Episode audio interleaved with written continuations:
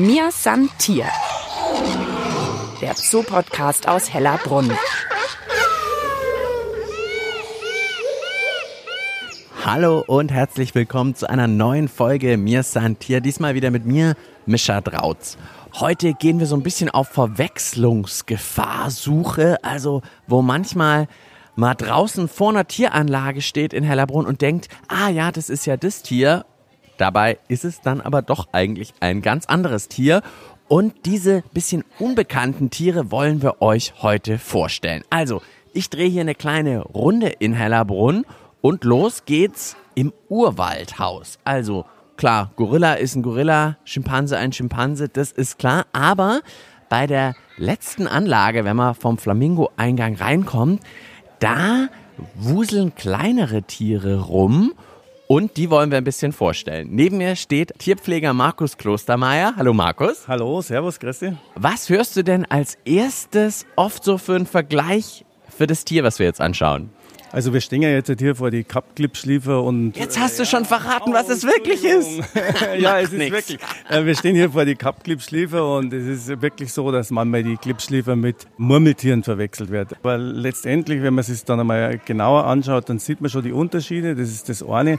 Und letztendlich, du hast es ja eingehend schon gesagt gehabt, wir stehen hier im Urwaldhaus und jeder, der vielleicht in unserer heimischen Wildnis schon mal unterwegs gewesen ist, der weiß, dass die Murmeltiere im Alpenraum vorkommen und somit eigentlich von der Verbreitung her schon keine Verwechslungen mehr stattfinden könnten. Weil also ist kein Fehler im Geozoo-Konzept, sondern die Kapp-Klippschliefer gehören genau hierher. Ja, genau richtig erkannt. Letztendlich ist es ja so, die sind in einem Warmhaus untergebracht, also sprich hier im Urwaldhaus und ähm, es ist ja jetzt gerade Januar und die Murmeltiere schlafen momentan. Also man kann sie so und so schon nicht verwechseln, weil Murmeltiere schlafen vom Spätherbst bis in Frühjahr rein und die Kapp-Klippschliefer sind sind eigentlich immer unterwegs und immer on Tour, wenn man sie denn findet und sieht auf der Anlage. Man muss sie erstmal suchen. Die sind oftmals gern zurückgezogen im hinteren Bereich der Anlage zu finden. Also ein bisschen bei den Felsen, Steinen da hinten? Genau, weil es eigentlich so der Name, du hast das richtig gerade gesagt, dieser Cup-Klippschliefer ist eigentlich so, dass der eigentlich im felsigen Gelände zu Hause ist und er kann sehr, sehr gut klettern. Er hat so Haftlamellen quasi an den Füßen und er kann fast senkrecht die Wände hochkraxeln. Deswegen ist es so, dass wow. die wirklich in so Gebirgen unterwegs sind. Ja. Wir schauen mal dann die Wände hoch, ob da gerade jemand hochflitzt, gerade nicht. Sieht man das aber schon manchmal, dass die wirklich hier so an den Wänden gerade hochgehen. Wenn es Action gibt und stressig ist, dann jetzt halt nicht senkrecht, aber sie gehen halt wirklich so schräg und sie können in der horizontalen auch laufen, weil sie eben auch dementsprechend diese dann Geschwindigkeit haben und eben wie gesagt, wie fast, dass sie drauf bappen an den Wänden. Und bei den Felsen ist jetzt auch ein Schliefer und der tarnt sich ja fast so ein bisschen wie so ein dunkler Stein, könnte man auch auf den ersten Blick fast übersehen. Ich sehe jetzt aber nur einen drin. Wie viele Schliefer sind in der Anlage? Wir haben momentan leider bloß zwei Clipschliefer drin. Und den zweiten weiß ich jetzt selber gerade nicht, ist, wie du selber gerade gesehen hast, man sieht den einen, muss man sich schon konzentrieren. Jetzt schaue ich mal ganz hoch. Da ist so ein ausgehöhlter Baumstamm ganz oben, also wirklich fast an der Decke.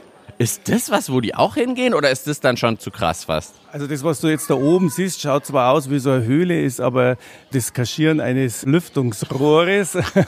Ah, okay. Die Klippschliefer gehen natürlich nicht so weit nach oben. Das ist ganz klar. Okay. Aber das ist wirklich ganz nett gemacht. Schaut aus, wie wenn es so eine Nisthöhle oder dergleichen wäre.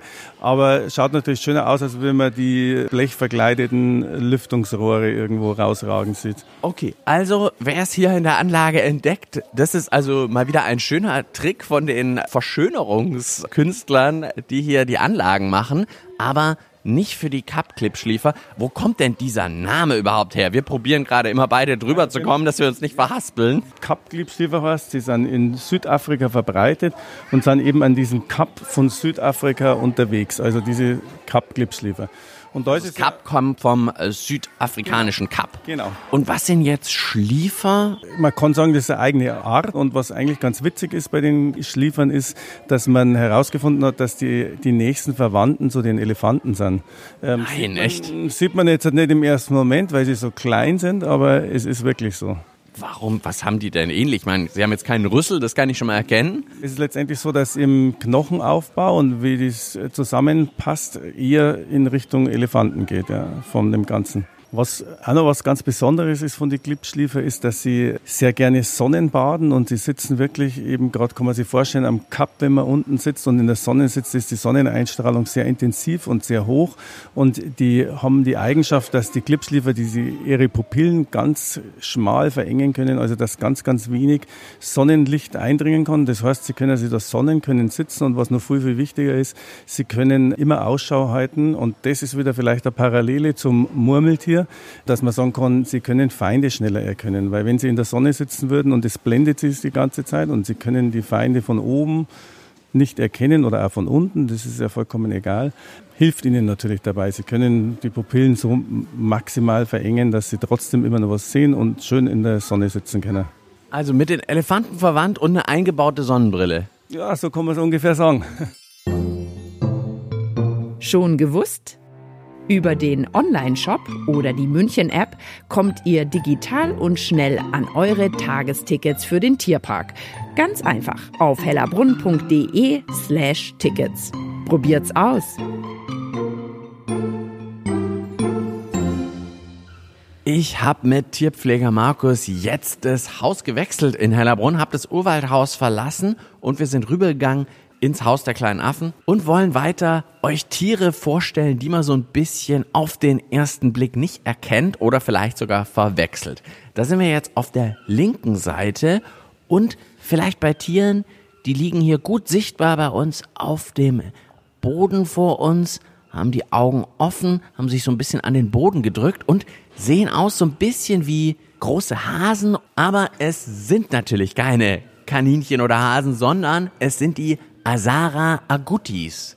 Passen so in etwa Größe in den Schuhkarton? Ja, wenn du eine Schuhgröße Ich habe Schuhgröße 46. Ich habe Schuhgröße 46. Das geht schon. Also gut, man braucht große Füße. Große Füße, dann passen sie gerade noch so in einen Schuhkarton rein. Und jetzt ist natürlich auch so, dass sie da geduckt am Boden gerade ihr Siesta machen.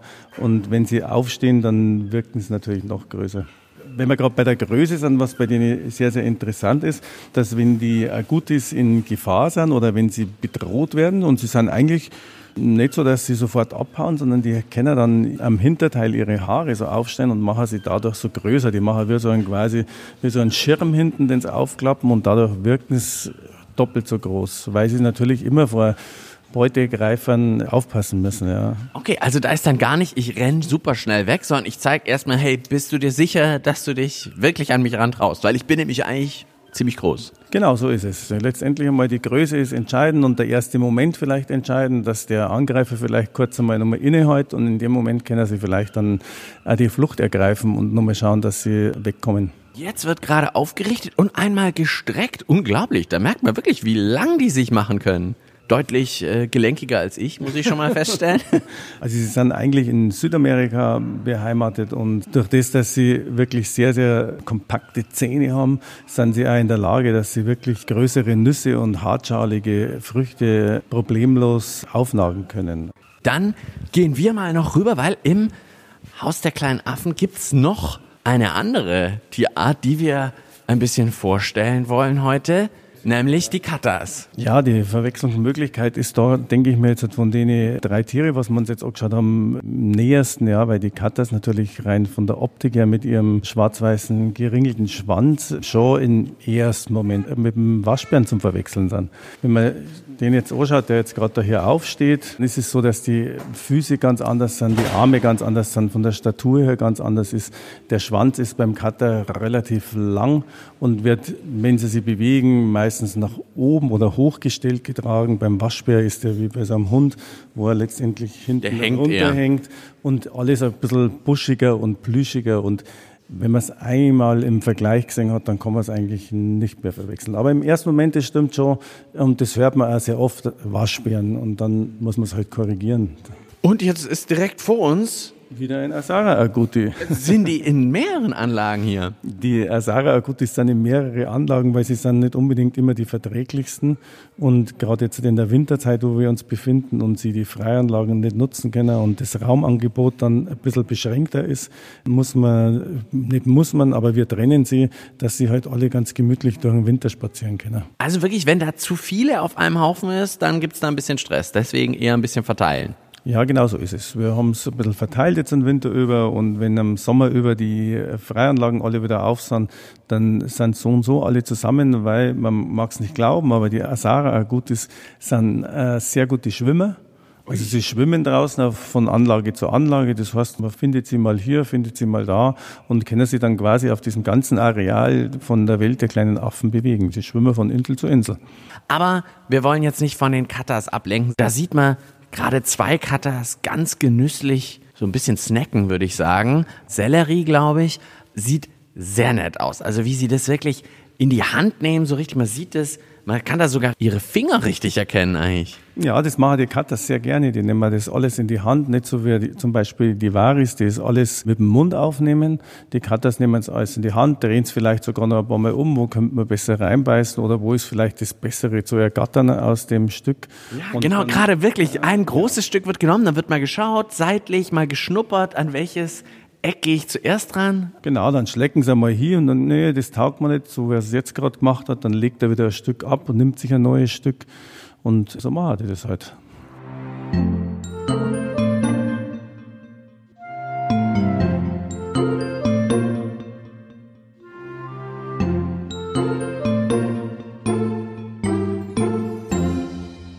Wir sind heute bei mir Santier weiterhin dabei, ein bisschen unbekannte, verkannte, ja und manchmal auch verwechselte Tierarten hier in Hellerbrunn vorzustellen.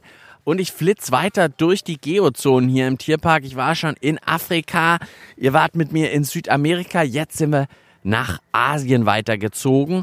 Bei einer Außenanlage ein bisschen weiter als die Nashornanlage und stehen jetzt vor Tieren. Da sind mir gerade schon von den Besucherinnen und Besuchern genannt worden, ja, das ist eine Pferdeart, ach nee, das sind Esel, oder? Und das wollen wir ein bisschen aufklären. Neben mir steht wieder ein Tierpfleger, diesmal Lukas Schenk. Hallo. Hallo. Es sind Kiangs, aber liegt man denn mit Pferd, Esel irgendwie richtig? Ja, es sind Kiangs, aber es sind asiatische Halbesel. Halbesel? Genau, Halbesel, also aus Afrika, die Esel, das sind die Wildesel. Und die Halbesel, das sind dann die Esel, die aus Asien eben kommen. Und da haben wir unsere beiden Mädels hier, die Hera und die Joanna. Die vordere, das ist gerade die Joanna und die hintere, das ist die Hera. Wie hast du die jetzt auseinandergehalten? Die Hera hat ein bisschen den breiteren Kopf und die Joanna den bisschen länger gezogenen Kopf. Also das gleich als Merkhilfe. Gräulich oben das Fell, unten weiß. Im Sommer sind sie dann ein bisschen kürzer vom Fell her. Da sticht dann das Braun einfach ein bisschen mehr raus, was man da hat, und das Weiß. Oft werden sie bei uns ja eben mit Eseln verwechselt. Die meisten Besucher kommen hier runter aus der Mühle von den Dahomis und denken sich hier, ah, da stehen noch mal ein paar Pferde und ein paar Hausesel. Mit denen haben sie aber nicht viel zu tun, wenn man sich jetzt so den klassischen Hausesel mit Grau vorstellt, also den, den wir so kennen. Da sind sie farblich einfach ganz charakteristisch. Ich habe davor schon mal geschaut, ob ich im Internet so Geräusche von den Kiangs höre, also wie das denn klingt. Habe ich nicht gefunden, ist tatsächlich wohl nicht so verbreitet. Du hast sie bestimmt ja schon mal gehört. Ja, wir hören sie meistens morgens, wenn wir da ein bisschen zu spät dran sind. Also versorgt werden die meistens vor 9 Uhr. Wenn wir das aber zeitlich nicht ganz hinbekommen, dann schimpfen die beiden schon ganz ordentlich, dass wir sie da vielleicht eventuell vergessen haben. Und dann hört man sie schon. Also es klingt schon ein bisschen wie Esel. Mhm. Aber, also ich finde ganz charakteristisch Kiang, aber das muss, glaube ich, jeder für sich so ein bisschen. Aber mit einem Esel kann man es ganz gut vergleichen. Und jetzt sieht man sie auch da so ein bisschen mit der Zunge am Boden entlang schlecken. Das ist jetzt eigentlich einfach nur so ein bisschen Futtersuche. Man sieht sie auch manchmal, wie sie so ein bisschen den Boden ankratzen. Jetzt gerade aktuell ist die Anlage ja sehr braun. Es wächst nicht so viel. Auch in ihrer natürlichen Heimat würde jetzt nicht so viel wachsen. Wir sehen hier so ein bisschen Äste auf der Anlage liegen, wo sie dann auch die Rinden runterkratzen. Und da würden sie jetzt einfach so ein bisschen nach Wurzeln zum Beispiel graben, ob man da irgendwie so ein bisschen was findet, wo sie fressen könnten. Genau, das machen sie da gerade. Warum findest du denn, sind es jetzt Tiere, die auch so ein Tierpark haben sollte, um sie zu zeigen? Was ist an ihnen so besonders? Also sind ja, glaube ich, in Tibet im natürlichen Lebensraum? Genau. Es sind super schöne Tiere. Sie werden oft hier leider wirklich, äh, wie auch die Tagine, die meisten Besucher laufen hier durch den Schlauch einfach durch, noch fokussiert von der Mühle oben, wird hier einfach einmal durchgerannt. Und sie sind eigentlich totale neugierige Tiere, die man hier auch super beobachten kann. Sie sind immer ein bisschen zurückhaltender, manchmal auch ein bisschen schüchterner, aber oft gewinnt dann die Neugier und dann kommen sie auch. Und wenn man sich hier einfach ein bisschen Zeit nimmt, mal hier einfach stehen bleibt und sie ein bisschen beobachtet, das ist total toll. Auf was würdest du sagen, sollte man noch achten? Also Kiang kommen in den Bergen vor, sind da auch relativ gute Kletterer, also jetzt nicht verglichen mit einem Steinbock oder sowas, aber sie können auch große kalte Temperaturen ab. Also unser Stall ist zum Beispiel nicht geheizt. Unsere Kiang können bei jedem Wind und Wetter stehen die draußen. Also die sind super angepasst auch an das kalte Klima, was wir hier haben und sind da sogar eher tendenziell im Sommer, dass ihnen die Hitze mehr Probleme macht wie die Kälte. Und sehen aber jetzt auch fast noch ein bisschen größer aus als so der Hausesel, oder liege ich da falsch? Genau, sie sind größer wie der Hausesel. Von der Größe her könnte man sie hier mit so einem Haflinger zum Beispiel vergleichen. Die meisten Besucher sagen tatsächlich auch, dass es eher Pferde sind und verwechseln sie mit, mit Pferden eben, weil sie doch sehr pferdeähnlich sind, aber sind eben eigentlich Esel. Auch die langen Eselsohren, die man so kennt, haben sie einfach nicht und von daher kommt da wahrscheinlich häufig die Verwechslung sind jetzt auch keine Reittiere, oder? Nein, genau, das sind absolute Wildtiere, da kommen wir nicht drauf auf die Tiere. Sie kommen zwar relativ nah an uns ran, lassen sich aber von uns zum Beispiel auch überhaupt nicht anfassen. Also an Reiten, an sowas wäre da überhaupt nicht zu denken. Und Futter ist aber dann doch klassisch, sag ich mal, Heu. Genau, hauptsächlich Heu kriegen sie bei uns. In der Früh kriegen sie dann immer noch so ein bisschen Kops. Kops, das sind einfach zusammengepresstes Gras, ist das im Grunde genommen. Getrocknetes Heu, kleingeschreddert, zusammengepresst. Das ist so ein bisschen wie Schokolade für uns, so eine kleine Belohnung, dass sie reingekommen sind. Und dann kriegen sie den ganzen Tag quasi Heu auf ihrer Anlage. Im Sommer, wenn wir dann Gras haben, kriegen sie auch frisches Gras. Und sonst eben Äste zum Abweiden. Da hinten liegen noch ein paar Tannenbäume, die sie da abknabbern können und ab und zu auch mal eine Karotte als Beschäftigung. Genau. Okay, dann drehen wir beide uns jetzt noch um und wollen als letztes, manchmal verwechselt, da vor allem, würde ich sagen, übersehenes Tier, Anlage gegenüber in der Geozone Asien, Takin als Tier. Ich sag, hier gehen ganz viele vorbei und denken gar nicht, dass es die überhaupt gibt, weil braunes Tier vor brauner Hütte. Da kann man ein bisschen froh sein, wenn es vor einer grünen Tür steht. Ja, genau. Das sind unsere beiden Mischmi-Kühe, die Saona und die Vasant. Und das ist wirklich so. Also die meisten laufen hier einfach vorbei und sehen sie nicht. Die Vasant liegt jetzt hinten im Eck. Die sieht man eigentlich nur, wenn man weiß, dass sie da liegt. Die Saona hat sich jetzt freundlicherweise gerade da vor einmal die grüne vor Tür. die grüne Tür einmal gestellt und werden aber, wenn sie dann gesehen werden, auch sehr häufig entweder mit Ziegen verwechselt. Wir haben schon Wasserbüffel gehört, wir haben aber auch schon Bisons gehört. Also bei den Takinen haben wir eigentlich schon fast jedes Tier gehört, was das dann am Ende sein könnte. Sind aber auch gefährdete Tiere. Auch in Asien, Tibet-Gegend, glaube ich, aber gefährdet. Kannst du da vielleicht was zu sagen? Genau, sind gefährdet, weil sie da einfach stark bejagt worden sind. Auch das Goldtakin, wir haben ja jetzt hier die Mischmi-Takine und die Goldtakine, die sind richtig schön tiefgelb gefärbt, golden eben gefärbt und wurden da eben viel bejagt. Zum einen mal zum Fleisch und zum anderen einfach die Fellfarbe. Und von daher haben die Takine da schon sehr, sehr gelitten. Und jetzt wird da auch gerade fleißig Heu gefuttert und haben aber auch, deswegen vielleicht auch der Wasserbüffel, kleine Hörner. Genau, die haben äh, kleinere Hörner, die Bullen ein bisschen größer, die Hörner. Und die sind auch bei jedem Tier so ein bisschen unterschiedlich. Also die Saona hat die eher nach hinten gebogen, bei der Vasant gehen sie eher zur Seite hin, die Hörner. Also das ist da auch von Tier zu Tier unterschiedlich und daran kann man sie zum Beispiel auch unterscheiden. Noch irgendwas, Lukas, wo du sagst, hey, wenn man sie entdeckt hat als Besucherin oder Besucher, darauf mal achten, wenn sie laufen, dann laufen sie immer so ein bisschen, als hätten sie ein Problem in der Hüfte. Das ist aber vollkommen normal für einen Takin. Also nicht, dass sie ein Problem in der Hüfte hätten, sondern einfach dieses, dieser Laufgang. Diese Laufart. Den, genau, diese Laufart, die sie da haben. Das ist für einen, für einen Takin auch sehr charakteristisch. Wenn sie da unterwegs sind, einfach gerne mal beobachten, wie die laufen. Die laufen so ein bisschen stacksig durch die Gegend. Was wäre denn jetzt, wenn man jetzt Kiang und Takin, gleicher natürlicher Lebensraum, könnte man die jetzt auch in eine Anlage reintun? Also Gemeinschaftsanlagen sollen ja auch immer mehr kommen eigentlich. Ja, das ist nicht möglich. Also Takine leben deutlich weiter oben, aber auch die Kiang sind sehr auf ihr Revier und würden dann auf die Takine losgehen und die Takine andersrum. Also das würde so nicht funktionieren. Okay, ist ja auch spannend, weil man ja immer denkt, ach, das wäre eigentlich schön, gleicher Lebensraum könnte man irgendwie ja auch kombinieren, aber da sind doch beide dann empfindlich. Ja, genau. Also auch die Takine, die sind da schon auch sehr empfindlich, was das angeht, mit anderen Arten auf ihrer Anlage.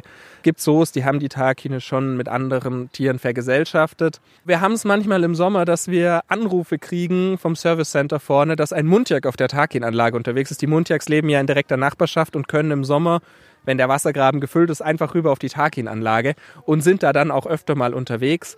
Das stört die Takine relativ wenig. Also die Muntjaks, die suchen sich dann da ihr Futter zusammen und weichen denen auch gut aus. Das funktioniert auch. Aber ich glaube, auf Dauer wäre das keine gute Vergesellschaftung.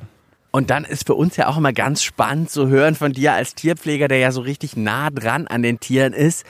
Wie erlebst du die denn? Sind die auch so schüchtern, dass man die wirklich kaum rankommt? Ich selber trainiere ja auch die Tagine und die Vasant ist zum Beispiel eine super neugierige, die war von Tag eins im Training voll dabei und ist sofort hergekommen und ist auch zu uns Pflegern so, dass sie immer ans Gitter herkommt, sofort guckt, sofort schnüffeln will. Die Saona ist eher ein bisschen eine vorsichtigere, die halt einfach auch mit ihrer Lebenserfahrung schon so ein bisschen eher zurückhaltend ist. Ich beobachte mal aus der Ferne und wenn mir das Ganze dann gefällt, dann traue ich mich da schon eher ran. Gerade bei den Tagchen, das hätte ich am Anfang so auch nicht gedacht in meiner Laufbahn, dass die einfach so charakterstark auch sind. Und eben Sauna, äh, die eher ein bisschen schüchternere, die sich dann zurückhält. Klar, wenn es ums Fressen geht, da ist sie dann die Nummer eins, da stürmt sie vor. Aber sonst die Vasant eher die neugierigere und die Saona guckt eher mal ein bisschen aus der Ferne. Die, die uns häufiger hören, wissen natürlich, bei Training geht es jetzt nicht um Zirkus-Dressur-Training, sondern Medical Training, nehme ich mal an. Also, dass ihr sie dann auch im Notfall medizinisch gut versorgen könnt, nah an sie ran könnt. Was machst du denn da genau mit ihnen?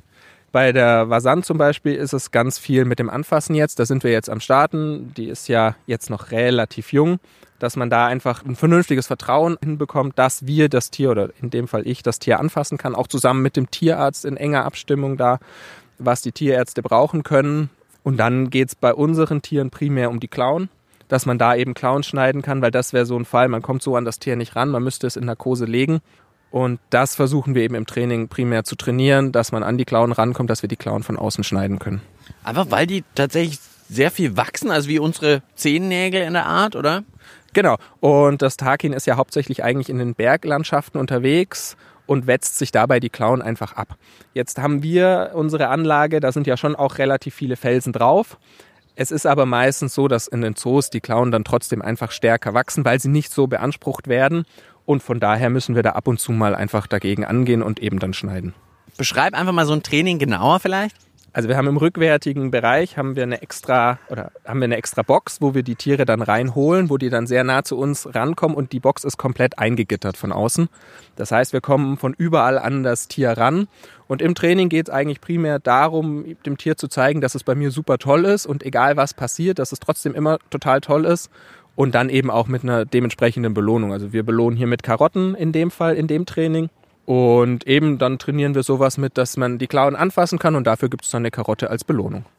Ist ja auch spannend, wenn man da so zum ersten Mal hingeht, weil man weiß ja nicht, an was liegt es jetzt, dass es vielleicht noch vorsichtig ist. Also hast du vielleicht doch falsche Parfüm irgendwie aufgetragen oder solche Sachen. Weiß man ja am Anfang ja gar nicht. Nee, genau. Es ist am Anfang auch sehr, sehr schwierig mit dem Wotan, dem Bruder von der Vasant, den wir letztes Jahr abgegeben haben. Da war es am Anfang auch deutlich schwieriger, ihn in diesen Trainingsstand zu bekommen. Der war dann immer sehr, sehr schüchtern und immer sehr vorsichtig und hat sich vor allem erschrocken. Da ist dann mal ein Eichhörnchen durchs Gehege durchgerannt. Das fand er total gruselig. Und dann war er wieder weg. Das ist schon sehr schwierig, ja, sich da dann auch mal. Es kann auch einfach mal sein, dass sie an einem Tag gar keine Lust auf einen haben dann ziehen sie sich zurück, aber man selber weiß nicht, woran es liegt. Keine Ahnung, du hast jetzt einen Bart. Wenn du jetzt auf einmal den Bart rasieren würdest, wären die dann auch irritiert? Oder geht es bei denen rein über Geruch oder an was machen die das fest? Weiß man das denn? Also am Anfang ist es schon so, gerade im Winter, wenn man dann mit den Winterklamotten kommt, dann sind sie erstmal ein bisschen skeptisch. Sobald sie dann aber die Stimme oder die Gestik hören, wissen sie ganz genau, wer wir sind. Ich glaube, das kennt jeder von zu Hause, der ein Haustier oder sowas hat. Die reagieren ja auch meistens auf die Stimme vom Besitzer. Und so ist es bei unseren Tieren auch. Die wissen ganz genau, wer morgens in den Stall reinkommt, weil sie einfach die Stimme erkennen. Klar, wenn wir jetzt eine Mütze aufhaben, dann gucken sie erstmal alle skeptisch. Aber das hat sich dann nach zwei, drei Minuten auch meistens erledigt. Vielen, vielen Dank dir, Lukas, für deine schönen Erzählungen. Und das war's dann auch mit mir, Santier, für diesmal. Ich hoffe, ihr schaut bei einem eurer nächsten Besuche mal bei diesen, ja, unbekannteren oder auch manchmal verwechselten Tierarten vorbei und bleibt da mal ein bisschen länger, schaut sie genauer an. Entweder hier Kiang Takin oder dann wirklich bei den Agutis oder den Katas, Kap, Klippschliefer wir haben wirklich einiges vorgestellt heute. Ich hoffe, ihr habt genauso viel Spaß wie ich dran. Wer mehr Podcast-Folgen hören will, ich empfehle euch heute einfach mal Folge 77. Da haben wir Elch und Vielfraß genauer unter die Lupe genommen. Wieso kriegen die das so gut hin in der Kälte? Am Mikrofon verabschiedet sich Mischa Drautz und ich sage wie immer bis bald im Tierpark Hellerbrunn. Mir san Tier der Zoo-Podcast aus Hellerbrunn.